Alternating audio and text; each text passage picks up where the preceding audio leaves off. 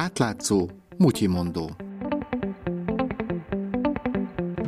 Üdvözlöm Önöket, Katona Fruzsina vagyok. A Pécsi városvezetés 2016. júniusában kezdett ügyeskedni a Zsolnai gyár többségi tulajdonosa ellen, akit korábban még megmentőként üdvözöltek. A tervük már a csődöt mondott, Erdély Katalin, az átlátszó oknyomozó újságírója.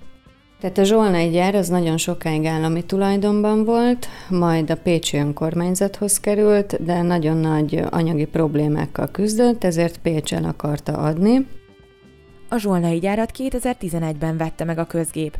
Simicska Lajos cége egy évig próbálta lábra állítani az üzletet. Ez nem sikerült, és egy évvel a vásárlás után jelképes összegért visszaadták az önkormányzatnak. Ezután Pécs újra értékesíteni akarta a gyárnak a nagy részét, és egyetlen ajánlat érkezett, egy szír svájci befektető vásárolta meg a részvények 74,5 százalékát, 180 millió forintot fizetett ezért Bashar Nazari. Az üzletember vállalta, hogy fél milliárd forintos tőkeemelést hajt végre. Egy ideig mindenki boldog volt, hiszen ez azt jelentette, hogy helyreállhat a hungarikumot készítő gyár. De hamarosan megromlott a kapcsolat a Pécsi városvezetés és a férfi között.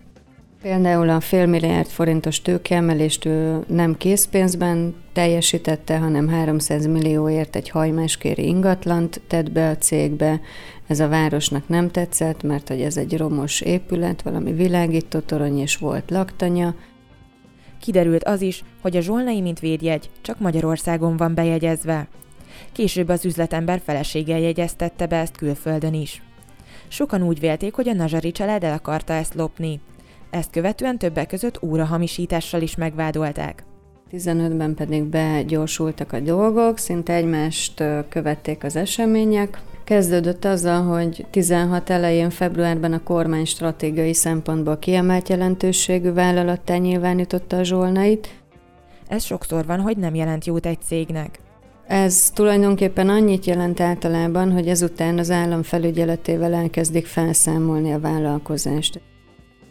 A felszámolást Pécs polgármestere kezdeményezte, mert tudomása szerint nagy anyagi gondokkal küzd a gyár. Ezzel meg is szűnhetne a porcelántermelés, a pécsiek pedig elveszítenék a munkájukat. Kiszállt a NAV, és elindult egy NAV eljárás, ami jelenleg is még folyamatban van a zsolnai ellen. Ez költségvetési csalás és más bűncselekmények miatt nyomoz az adóhatóság, erről bővebbet nem tudunk. Hamarosan a Magyar Fejlesztési Bank felmondta a zsolnai hiteleit amiket még a 2000-es évek elején, tehát jóval a szír svájci tulajdonos megjelenése előtt vett fel a cég, és több éve nem fizetett információink szerint, és a Magyar Fejlesztési Bank az most mondta fel. A körülbelül 400 millió forint banki követelést megvásárolta a West Hungária Bau Kft., egy nagy építőipari cégcsoport egy tagja, amely rendszeresen nyer állami tendereket és megbízásokat. Tehát a VHB egyik cége megvásárolta ezt a banki követelést, és el is indította a felszámolási eljárást a Zsolnai ellen, mert gondolom azt hitték, hogy nem fog tudni fizetni a cég, és valóban a cég az nagyon rossz anyagi helyzetben van, de a tulajdonos a saját magán vagyonából rendezte a tartozást. Mielőtt a tulajdonos rendezte volna a tartozást, a Pécsi önkormányzat alapított egy saját kerámiagyártó Kft-t, több mint száz zsolnai dolgozót csábítottak át azzal, hogy a zsolnai gyár végével riogattak.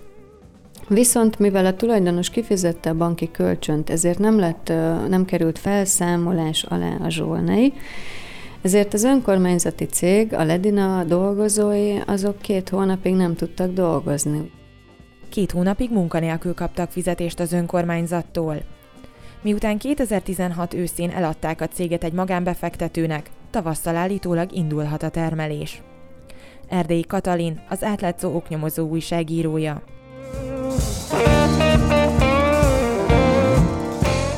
A mai Mutyimondót Katona Fruzsina készítette, közreműködött még D. Kovács Ildikó. És végül egy kérés. Az átlátszó olyan témákat dolgoz fel, amelyeket mások elhanyagolnak. Olyan ügyeket tár föl, amelyek sokaknak kényelmetlenek. Olyan hatalmasságoktól perel ki dokumentumokat, akikkel más nem akar újat húzni. Nincsenek mögötte oligarchák, nem reklámokból él, és nem lehet megvenni. Támogass bennünket legalább havi ezer forinttal. Részletek az átlátszó weboldalán.